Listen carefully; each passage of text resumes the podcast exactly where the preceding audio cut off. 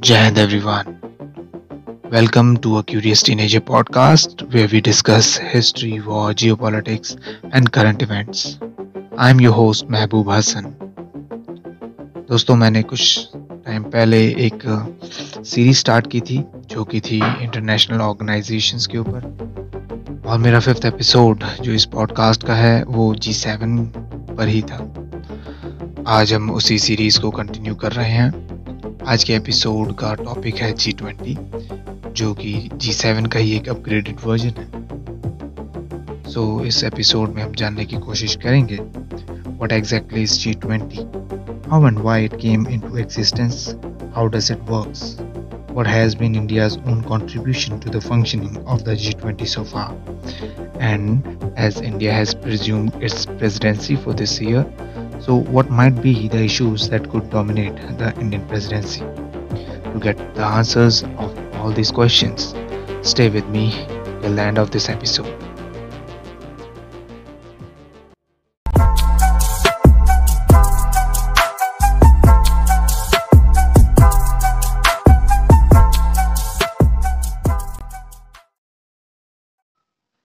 What is G20? तो दोस्तों, जैसे कि जी ट्वेंटी नाम से ही पता चल रहा है it's a group of twenty इस ग्रुप में नाइनटीन इंडिविजुअल कंट्रीज़ हैं और एक है European Union countries which are part of G twenty are Argentina Australia Brazil Canada China France Germany India Indonesia Italy Japan South Korea Mexico Russia Saudi Arabia South Africa Turkey United Kingdom USA and at last European Union.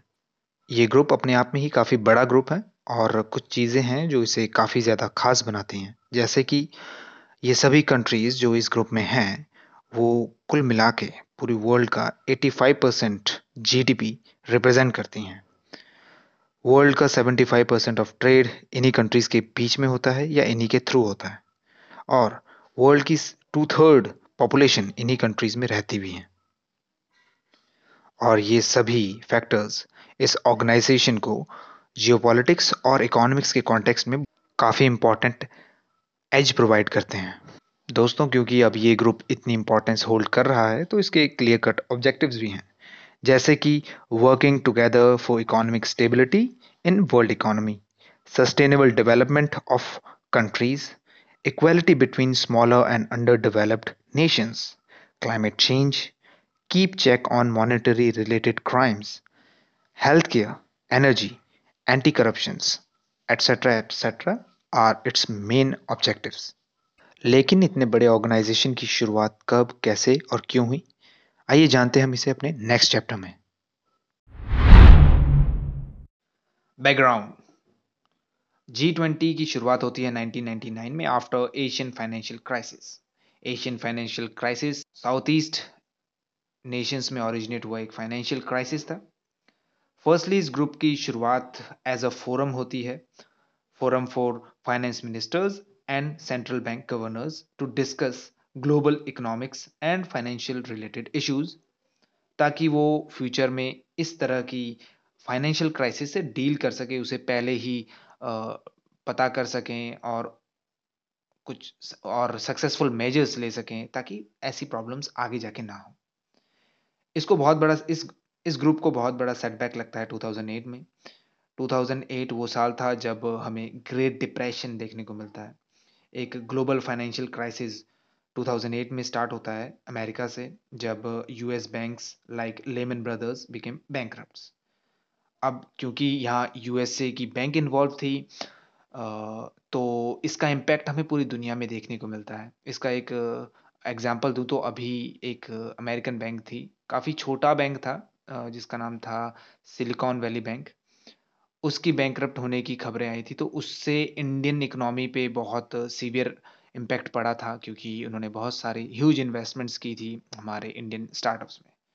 तो उसी context में अगर मैं आपको बताऊँ तो 2008 में भी ऐसा होता है। लेमन ब्रदर्स उस टाइम की वर्ल्ड की टॉप बैंकिंग सर्विस प्रोवाइड कराता था और इसकी इन्वेस्टमेंट दुनिया भर में थी। तो जब ये बैंक हुआ तो इसका इम्पैक्ट पूरी दुनिया में देखने को मिला। डेवलप्ड और डेवलपिंग नेशंस दोनों की इकोनॉमीज चकनाचूर हो गई और पूरी दुनिया में महामंदी की सिचुएशन आ गई। बिजनेसेस ठप हुए और करोड़ों जॉब्स भी गई। तो जब इस ग्रुप के लीडर्स को ये बात रियलाइज़ हुई कि हमने इस ग्रुप का जो इस ग्रुप को जिस काम के लिए, जिस मकसद के लिए बनाया था, वही जब मीट नहीं हो पाया उन्होंने इसके वर्किंग कमेटी के ऊपर थोड़ा वर्क किया। इसके वर्किंग स्टाइल में थोड़ा सा अपग्रेड किया और 2008 ही वो साल था जब फ़र्स्ट बार इस ग्रुप की एनुअल समिट ऑर्गेनाइज हुई। ऑफ़ कोर्स क्योंकि ये क्राइसिस अमेरिका से ओरिजिनेट हुआ था तो तो इसका फ़र्स्ट समिट भी अमेरिका में ही हुआ वॉशिंगटन डीसी में।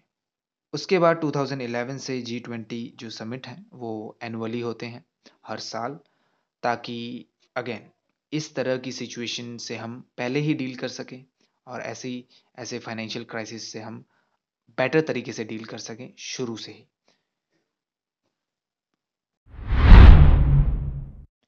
चलिए अगले चैप्टर में जानते हैं कि जी ट्वेंटी वर्क कैसे करता है। हाउ जी ट्वेंटी वर्क्स दोस्तों जी सेवन की तरह ही जी ट्वेंटी का कोई भी ऑफिशियल हेडक्वार्टर अभी तक नहीं है और ना ही इस ऑर्गेनाइजेशन का कोई ऑफिशियल हेड है।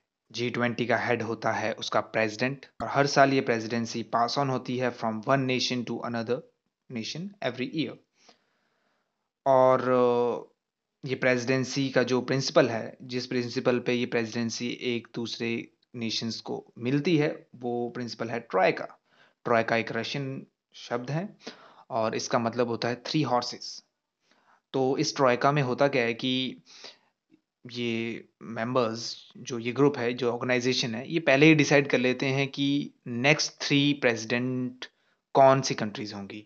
तो मैं अगर अभी प्रेजेंट का बताऊँ तो अभी का जो ट्रॉयका है, वो था इंडोनेशिया, इंडिया एंड ब्राज़ील का। Indonesia was president in 2022 India became president in 2023 and Brazil will be the president of G20 in 2024.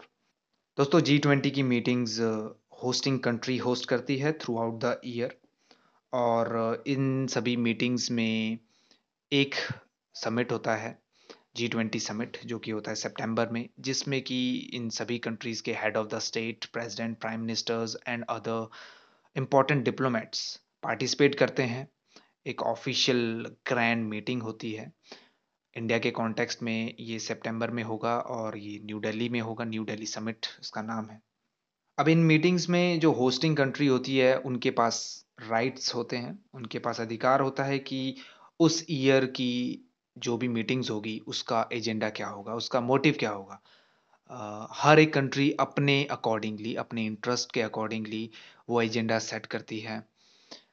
और उसी पर पूरे साल भर जो मीटिंग्स होती हैं डिफरेंट डिफरेंट कंट्रीज़ के डेलीगेट्स मिनिस्ट्रीज़ के डिप्लोमेट्स आते हैं डिस्कस करते हैं नेगोशिएट करते हैं आपस में बैठ के डिफरेंट डिफरेंट टॉपिक्स के ऊपर जो कि सेट किए होते हैं वहाँ की होस्टिंग कंट्री ने। जी ट्वेंटी की मीटिंग्स की प्रोसीडिंग्स होती है शेरपास के थ्रू अब ये शेरपास क्या है? तो ये जो शेरपा हैं these are the representative of member nations who negotiate discuss on the agendas and in the meetings for their interest इसी के साथ नोट करने वाली बात यह है, क्योंकि इस साल इंडिया प्रेसिडेंट है जी ट्वेंटी का तो इंडियन शेरपा हैं श्री अमिताभ कांत। दोस्तों जी ट्वेंटी का काम करने का जो तरीका है, वो मेनली दो हिस्सों में डिवाइडेड है। उसका एक पार्ट है फाइनेंशियल ट्रैक और दूसरा है शेरपा ट्रैक फाइनेंशियल ट्रैक्स में मेनली वो मीटिंग्स होती है जो कि फाइनेंस से रिलेटेड होती है, क्योंकि ये ग्रुप फाइनेंशियल टास्क फोर्स जैसा ही है तो ये ट्रैक काफ़ी इंपॉर्टेंट होता है। इसमें अलग अलग देशों के फाइनेंस मिनिस्टर्स गवर्नर्स और अदर इंस्टीट्यूशन इंटरनेशनल इंस्टीट्यूशंस के हेड इसमें हिस्सा लेते हैं मीटिंग्स में, अपनी एक्सपर्टीज़ को डिस्कस करते हैं पॉलिसीज़ बनाते हैं और इम्प्लीमेंट करते हैं। दूसरा होता है शेरपा ट्रैक। शेरपा ट्रैक नाम से ही जैसे आपको लग सकता है पता, अभी मैंने बताया, शेरपाज कौन होते हैं? तो जो शेरपा होते हैं, वो मेनली फोकस करते हैं अदर इश्यूज़ एक्सेप्ट फाइनेंशियल और उसमें सारे के सारे इश्यूज़ आते हैं। जैसे कि क्लाइमेट चेंज हो गया टेररिज्म हो गया और उसके बाद हेल्थ केयर एंड जियो के नज़रिए से भी जो भी इम्पोर्टेंट होता है, उन सब मीटिंग्स को शेरपास हैंडल करते हैं। अब इन्हीं ट्रैक्स में वेरियस वर्किंग ग्रुप्स भी हैं और इन वर्किंग ग्रुप्स का अपना अपना एक एक मेन मोटिव होता है। जैसे कि अभी मैंने बताया कि अगर डिस्कशन होना है क्लाइमेट चेंज के ऊपर तो उसकी एक अलग वर्किंग ग्रुप होगी। और अगर हमें डिस्कस करना है फाइनेंस के रिलेटेड तो फाइनेंशियल ट्रैक के अंदर ही उससे रिलेटेड एक अलग वर्किंग ग्रुप होगा। और इन वर्किंग ग्रुप्स में रिप्रेजेंटेशन जो अलग अलग देश हैं, उनके रिप्रेजेंटेटिव और from the relevant ministries participate करते हैं। इंटरेस्टिंग चीज़ ये है कि इन मीटिंग्स में सिर्फ़ मेंबर नेशंस या कंट्रीज़ ही नहीं पार्टिसिपेट करती, बल्कि नॉन मेंबर नेशंस भी पार्टिसिपेट करते हैं। और स्पेन उनमें से एक है, जिसने अभी तक जी ट्वेंटी सभी मीटिंग्स में हिस्सा लिया है। उसी के साथ और भी कंट्रीज़ हैं, जिन, जिनमें पोटेंशियल दिखता है like Qatar Bahrain and and few nations from Asia along with nations other participants भी होते हैं इसमें। ये पार्टिसिपेंट्स कोई देश नहीं, बल्कि इंटरनेशनल ऑर्गेनाइजेशंस होती हैं डिफरेंट इंटरनेशनल ऑर्गेनाइजेशंस जैसे कि IMF the world bank United Nations OECD which is Organization for Economic Cooperation and Development, World Trade Organization, ILO, International Labour Organization, FSB, Financial Stability Board, etc. etc.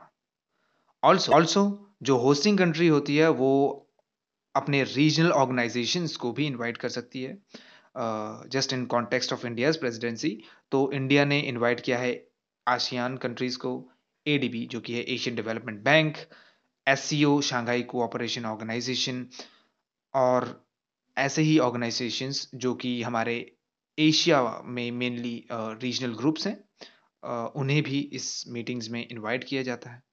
ताकि एक well elaborated field में आ, सही से decisions लिए जा सकें और इन organisations जिनका भी मैंने ज़िक्र किया इन सभी की रिकमेंडेशंस और एक्सपर्टीज को देखकर फ्यूचर के डिसीजंस और उनके जो भी एम्स हैं, उनको मीट किया जा सके।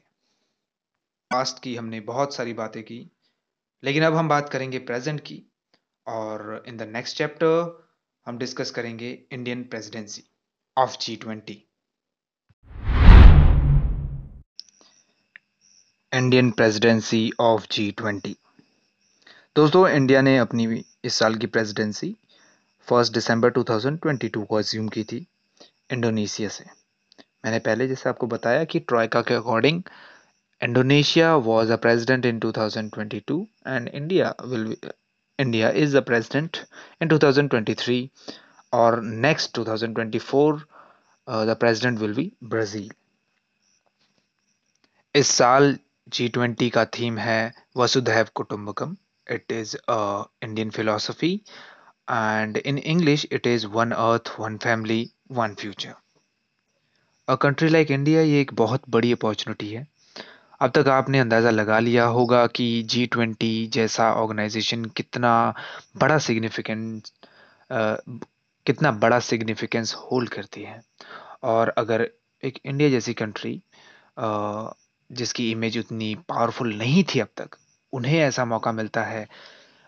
तो ये एक बहुत बड़ी बात है। उसी के साथ ये प्रेसिडेंसी एक ऐसे टाइम फ्रेम पर आई है जब ऑलरेडी इंडिया की इमेज एक काफ़ी रिलायबल पार्टनर की तरह पूरी दुनिया में देखने को मिल रही है। Be it on context of economy on the context of manufacturing hub जो कंट्रीज़ पहले चाइना या फिर किसी और एशियन या फिर दूसरी कंट्रीज़ पर डिपेंड करती थी। आज दे फील और they have this trust towards India कि it is a it that India is a very trustable ally अभी रिसेंटली पीएम मोदी का स्टेट विज़िट था यूएसए में। स्टेट विज़िट बहुत ही कम लोगों को ये अपॉर्चुनिटी मिलती है। और ये शायद उनकी तीसरी विज़िट थी since he became the prime minister तो it portrays something to the world that the growing influence of the this country the India is very much on the global sphere be it soft power और the global influence in terms of geopolitics और the in terms of economy wise हमारा influence दुनिया की बड़ी बड़ी economies के ऊपर, हमारा इन्फ्लुएंस दुनिया की बड़ी बड़ी कंट्रीज़ के ऊपर देखने को मिलता है। तो दोस्तों, हमने बात की जी ट्वेंटी की इंडियन प्रेसिडेंसी के ऊपर। Now let us talk about the agendas of India for G twenty तो पहला जो सबसे बड़ा कंसर्न है तो पहला जो सबसे बड़ा एजेंडा है इस प्रेसिडेंसी का वो होगा हेल्थ केयर 2020 के बाद से ही जी ट्वेंटी की जो भी मीटिंग्स हुई हैं, जो भी इसका प्रेसिडेंट रहा है, उसमें कोई इफ़ेक्टिव आउटकम हमें देखने को नहीं मिला। कोविड पेंडेमिक जैसा आप सभी जानते हैं, एक बहुत बड़ी एडवर्सरी थी। बहुत ज़्यादा अनएक्सपेक्टेड था और most of the developed and developing countries were not able to cope up with that so इस वजह से एक काफ़ी huge loss of life as well as huge loss of economy हमें देखने को मिलती है। तो in 2022 when Indonesia became the president of G twenty they firstly established well negotiated consensus between these countries so that they can come so that they can agree on one step solution तो ऐसी situation से हमें आगे जाके deal ना करना पड़े, ऐसी पेंडेमिक्स जैसी सिचुएशन में कैसे डील करना है फ्यूचर में। और कैसे हम कलेक्टिव एफर्ट्स के साथ वैक्सीन्स पर काम कर सकते हैं, अपनी अपनी जो भी एडवांसमेंट है मेडिकल एडवांसमेंट है तो उसे शेयर करके and then after the manufacturing how they are going to distribute between the countries है ना? तो ये सब चीज़ों के ऊपर उन्होंने बातचीत शुरू की और, इस साल इंडिया इसके ऊपर काफ़ी एम्फोसाइज करेगा। इसके कुछ रीजंस हैं, जैसे कि in pandemic in covid pandemic ये सिचुएशन हमें देखने को मिली कि जो so called developed countries they refuse to share the technology as well as the vaccine with other countries और कहते हुए काफ़ी गर्व महसूस होता है कि India was only the country which है नॉट ओनली अपने आप को ऐसे हालात से निकाल पाया, बल्कि बहुत सारी और भी गरीब देश उनकी भी ऐसी सिचुएशन पर मदद कर पाया। जैसे अफ़गानिस्तान था, नेपाल था, श्रीलंका, बांग्लादेश और बहुत सारी बहुत सारी African countries even in middle east also मतलब कि काफ़ी हमने अपनी फ्री ऑफ़ कॉस्ट अपनी वैक्सीन्स इंडियन डेवलप वैक्सीन्स को शेयर किया डिस्ट्रीब्यूट किया for the humanity for the sake of the humanity also I think there will be a huge discussion on uh, terms of supply of APIs, active uh, pharmaceutical ingredients, uh, जो कि दूसरी countries से specially country like China वहाँ पर manufacture होता है और India अपना 70 to 80 percent A P I वहीं से इंपोर्ट करता है A P Is are very much crucial for the manufacturing of vaccines as well as the crucial medicine Now, the second agenda will be the supply disruptions in energy food semiconductors fertilisers etcetera ये जो चीज़ें मैंने अभी बताई ये कुछ crucial um, चीज़ें हैं जो कि किसी भी कंट्री किसी भी देश के लिए बहुत ज़्यादा इम्पोर्टेंट है। And also after the pandemic as well as the Russia Ukraine conflict and then we saw the uh, China Taiwan uh, standoff इन सभी चीज़ों पर बहुत ज़्यादा फ़र्क पड़ा है। After Russia Ukraine war food and energy crisis we can see across the world जिसका इम्पैक्ट इंडिया में भी देखने को मिला। Right in western countries specially in Europe वहाँ पर तो बहुत प्रोटेस्ट हो रहे हैं वहाँ की इकनॉमी डिस्टर्ब हो चुकी है। uh, सिर्फ़ इस कॉन्फ्लिक्ट की वजह से because of the energy crisis right फिर अगर चाइना और ताइवान के बीच में स्टैंड ऑफ़ रहता है in future there is a possibility that they can be a full scale war they can be a full scale war between these two countries तो एक सेमी कंडक्टर क्राइसिस डेवलप हो सकता है. Already बहुत सारी industries बहुत सारी क्या लगभग आज की लगभग आज की सभी इंडस्ट्रीज़ कहीं ना कहीं सेमीकंडक्टर्स के ऊपर डिपेंडेंट हैं। हम जितने भी डिवाइसेज़ यूज़ कर रहे हैं, उनमें इसका एक्सटेंसिवली यूज़ हो रहा है। तो और ताइवान एक ऐसी कंट्री जिसके पास technology as well as infrastructure है उसको डेवलप करने का। तो अगर ऐसा होता है तो इसमें भी बहुत डिस्ट्रप्शंस देखने को मिल सकती है। Then there is a crisis of fertilizers. Uh, in G7 meeting, recent G7 meeting, India Indian Prime Minister emphasized on three Fs that was food, fuel and fertilizer. और fertilizer किसी भी देश के लिए बहुत ज़्यादा important है स्पेशली उन कंट्रीज़ के लिए जो जिनकी पॉपुलेशन बहुत ज़्यादा है।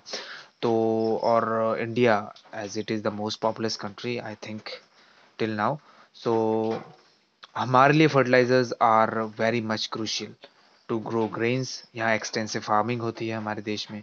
So it is very important for us कि हमारा होल्ड उन रिसोर्सेज पे हो क्योंकि हम भी फर्टिलाइजर्स को ऑस्ट्रेलिया और दूसरी कंट्रीज़ से इंपोर्ट करते हैं। Now the third agenda will be the voice of many global south nations G seven में के एपिसोड में मैंने इस चीज़ को डिस्कस किया था। अगर आपने उसे नहीं सुना तो आ, मैं आपको रिकमेंड करूँगा उसे पहले आप सुनिए। सो ग्लोबल साउथ का कॉन्सेप्ट मैंने उस एपिसोड में समझाया है। सो so, जो छोटे छोटे नेशंस हैं जो गरीब पुअर नेशंस हैं उनकी एक तरह से बैकबोन या फिर उनकी तरफ़ से हम एक बोलने वाले बन सकते हैं। इंडिया ऑलवेज सी और India has a concern for the developed and developing nation specially their neighbouring state neighbouring nations right so उनको एक बेटर प्लेटफॉर्म उनको बेटर स्कीम्स हमारे थ्रू प्रोवाइड हम करा सकते हैं इस इस मीटिंग इन मीटिंग्स में जी ट्वेंटी के।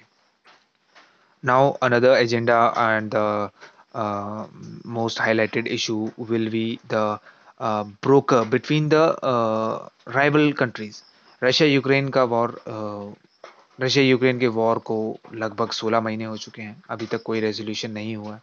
और इंडिया का स्टांस आप सभी जानते हैं। सो so, इन मीटिंग्स में इस इशू के ऊपर कि इसे कैसे रिजॉल्व किया जाए कैसे दोनों पार्टीज़ को सेम टेबल पे बिठा के नेगोशिएशंस को स्टार्ट की जाए राइट तो ये भी एक बहुत मेन फोकस रहने वाला है। फिर यूएस और चाइना के बीच में जो एक ट्रेड वॉर चल रहा है, आए दिन हमें खबर सुनने को मिलती है कि स्पाई बलून को बर्स्ट किया यूएस ने। फिर China is spying on through devices through satellites तो ऐसी एक डिस्ट्रस्ट जो मेंटेन हुआ है, जिसकी वजह से काफ़ी ज़्यादा फ़र्क पड़ता है दूसरी कंट्रीज़ को, जो कि डिपेंडेंट है इन दोनों के ऊपर specially country like us India तो इस साल की जी ट्वेंटी की प्रेसिडेंसी में ये काफ़ी गहरा मुद्दा रहने वाला है कि इन सभी कॉन्फ्लिक्ट्स जो भी कंट्रीज़ के बीच में हैं, आपस में उन्हें किसी तरीके से कम या मिटिगेट किया जाए और एक कॉमन ग्राउंड में इन सभी का सल्यूशन निकाला जाए। Then the next topic will be the climate change मैंने पहले भी आपको बताया ये बहुत हॉट टॉपिक है। uh, कोई भी international meeting without this topic is incomplete और क्लाइमेट uh, चेंज एक बहुत ही बड़ा टर्म है। मैंने इसे भी अपने प्रीवियस एपिसोड्स में समझाया है या समझाने की कोशिश की है। आप उसे भी ज़रूर सुनिए। तो क्लाइमेट चेंज एक ऐसा मुद्दा है जो कि डेवलप्ड नेशंस के लिए भी ठीक है, लेकिन डेवलपिंग कंट्रीज़ के लिए थोड़ा सा ओवर एग्जैजरेटेड हो जाता है। कई बार ऐसा लगता है कि थोपा जा रहा है, क्योंकि डेवलपिंग नेशंस अपने आप को स्ट्रांग बनाना चाहती है, अपने आप को वेल अपने आप को वेस्टर्न कंट्रीज़ के केपेबल बनाना चाहते हैं कि हमारे पास भी इकोनॉमी हमारी स्ट्रांग हो, एक बेटर स्टैंडर्ड ऑफ़ लिविंग हो। बट उसके लिए उसका कॉस्ट जो है हमें इन्वायरमेंट को एक्सप्लॉयट करके ही आ, उसकी भरपाई करनी पड़ेगी। तो इन मीटिंग्स में इस चीज़ के ऊपर भी काफ़ी फोकस होगा कि कैसे without compromising the economy as well as without compromising the environment there can be a sustainable development between the nations and in their economies फिर ग्लोबल वार्मिंग जैसी सिचुएशंस जो कि हमें आए दिन देखने को मिलती है, उसका इम्पैक्ट तो मोस्टली डेवलपिंग नेशंस पे ज़्यादा हो रहा है क्योंकि वो इन ऐसी कॉम्प्लेक्स सिचुएशन से डील नहीं कर सकते या डील करने में असमर्थ हैं। और more and more investment on green energies and other alternative of fossil fuels I think these these problems can be tackle down और also there is one thing one initiative जो कि इंडिया ने लिया था कुछ सालों पहले that was international solar alliance और uh, इसमें अब तक 102 कंट्रीज़ ने अपने आप को uh, इस अलायंस uh, का मेंबर बनाया है which is a very big thing और ये इनिशिएटिव इंडिया के थ्रू लिया गया है। और इसका हेडक्वार्टर गुरुग्राम में भी है। इसकी चर्चा हम किसी अगले एपिसोड में करेंगे। तो ऐसे मेजर्स लेकर इंडिया ने कहीं ना कहीं एक होप दिखाई है इन कंट्रीज़ को कि, या they can be a sustainable development and without compromising both your economy as well as the environment so these are some major agendas which I think will be widely in focus while being in presidency conclusion तो दोस्तों, अब तक हमने इस episode में discuss किया कि G twenty क्या है, वो कैसे फॉर्म हुआ, वो कैसे काम करता है, उसके कौन कौन से ऑब्जेक्टिव्स हैं, कैसे इतनी सारी कंट्रीज़ आपस में कॉमन ग्राउंड्स पे आके पॉलिसीज़ बनाती हैं अपने इकोनॉमिक प्रॉस्परस के टूवर्ड्स कैसे इतनी सारी कंट्रीज़ आपस में मिलकर वर्ल्ड इकोनॉमी को स्टेबलाइज करने के लिए आपस में मिलकर पॉलिसीज़ बनाती है और उन पर अमल भी करती हैं। हमने इसमें ये भी समझा कि इंडिया एज अ प्रेसिडेंट जो कि है इस साल जी ट्वेंटी का, उसके क्या पर्सनल गेंस है, क्या इंटरेस्ट हैं और वो क्या सोचता है दूसरी कंट्रीज़ के towards and at the last I will like to say कि इंडिया को ये जो अपॉर्चुनिटी मिली है that is a very fantastic opportunity एक ऐसे टाइम पे ये अपॉर्चुनिटी मिलना जब हमारा इन्फ्लुएंस दूसरी कंट्रीज़ के ऊपर बढ़ रहा है। और ये प्रेसिडेंसी का आउटकम हमें फ्यूचर में देखने को मिलेगा। हमारे जियो पोलिटिकल को मीट करने में और हमारे सॉफ्ट पावर और ग्लोबल इन्फ्लुएंस को और भी स्ट्रॉन्ग करने में हमें इसका एक बहुत बड़ा रोल देखने को मिल सकता है। तो ये था हमारे आज के एपिसोड का अंत। कैसा लगा हमें ज़रूर बताएँ। आप अपने फीडबैक्स कमेंट सेक्शन में लिख कर हम मुझे बता सकते हैं। या फिर आप मुझे डायरेक्टली मैसेज कर सकते हैं मेरे इंस्टाग्राम हैंडल पे। इंस्टाग्राम की डिटेल्स जैसा कि मैं हर बार कहता हूँ, वो आपको डिस्क्रिप्शन बॉक्स पे मिल जाएगी। फीडबैक्स पे मैं थोड़ा एम्फेसाइज करना चाहता हूँ बिकॉज़ मैं समझता हूँ कि feedbacks are the best thing for me to evolve as well as to improve on my content आपको कौन से नेक्स्ट टॉपिक्स के ऊपर एपिसोड्स चाहिए, आप वो भी मुझे बता सकते हैं थ्रू पोल्स मैं इंस्टाग्राम पे as well as in Spotify poll करता हूँ कि मेरे नेक्स्ट टॉपिक्स कौन से होने चाहिए। ये जो सीरीज़ है, इसके ऊपर तो फ़िलहाल और भी बहुत सारे एपिसोड्स आने बाकी हैं। अभी तो काफ़ी कुछ रहता है। इस सीरीज़ का जो सोल पर्पज़ है, वो तो एजुकेशनल पर्पज़ है। एज वेल एज जो भी ऐसी क्रियोसिटी के लिए जानना चाहे, उनके लिए भी ये सीरीज़ काफ़ी वैल्यूबल रही। And also top of it uh, wherever you are listening it uh, don't forget to follow us on that platform अगर आप स्पॉटिफाई पे सुन रहे हैं तो आप हमें फॉलो कर सकते हैं गूगल पॉडकास्ट पे आप हमें सब्सक्राइब कर सकते हैं। और uh, हमें रेटिंग देना भी बिल्कुल मत भूलिए। So that's it for this episode thank you for listening it